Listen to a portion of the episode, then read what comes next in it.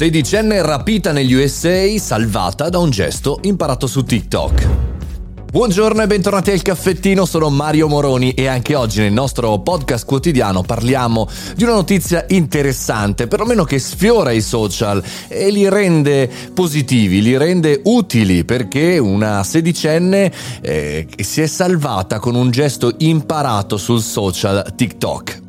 Siamo nel North Carolina, uno degli stati, degli stati Uniti per l'appunto, e una ragazza rapita era sul sedile posteriore del suo rapitore e stava andando, e non si sa in quale luogo, però nella stessa autostrada chiaramente ci sono tante altre auto. E la ragazza eh, si è ricordata eh, di un gesto che in uno dei video, tantissimi video inutili di TikTok, invece questo sì che è stato molto molto utile, ovvero un segno, un segnale per chiedere aiuto senza farsi vedere. Il segnale è una mano aperta, il pollice eh, chiuso, poi chiudendo anche le altre quattro dita come se fosse un pugno e questo gesto ripetuto segnala agli altri che c'è in corso appunto un rapimento oppure una situazione di pericolo.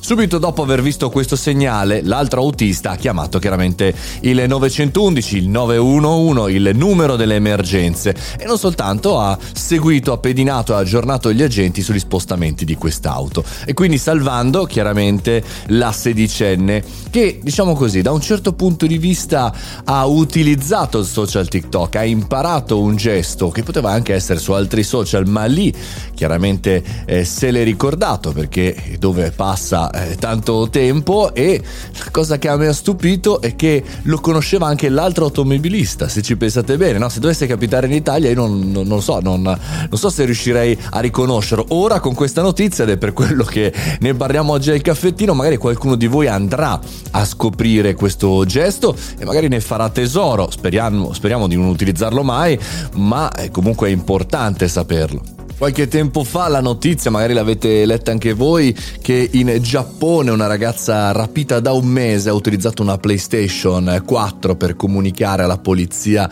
il fatto di essere stata rapita. Fanno specie, da qui arriva il ragionamento del caffettino del podcast di oggi, fanno specie queste tecnologie, eh, perché chiaramente il rapitore pensa sempre che tu hai in mano un telefono, no? che hai quello lì, diciamo, il punto di comunicazione, ma ad oggi, insomma, abbiamo tante cose, abbiamo eh, le informazioni che chiaramente impariamo sui social, come questo gesto della mano, abbiamo i dispositivi, le console che lo stesso rapitore ha in casa. E poi perché no, Amazon Alexa, Google Assistant, quelli lì, insomma, potrebbero essere utili, quindi probabilmente anche in futuro la tecnologia che che a noi sembra un po' anche qui invasiva, in realtà potrebbe salvarci. E l'ultima riflessione che faccio è chiaramente l'informazione. Grazie a quel video di TikTok faccio i complimenti alla ragazza che l'ha creato, insomma abbiamo salvato un'altra vita. Viva la tecnologia!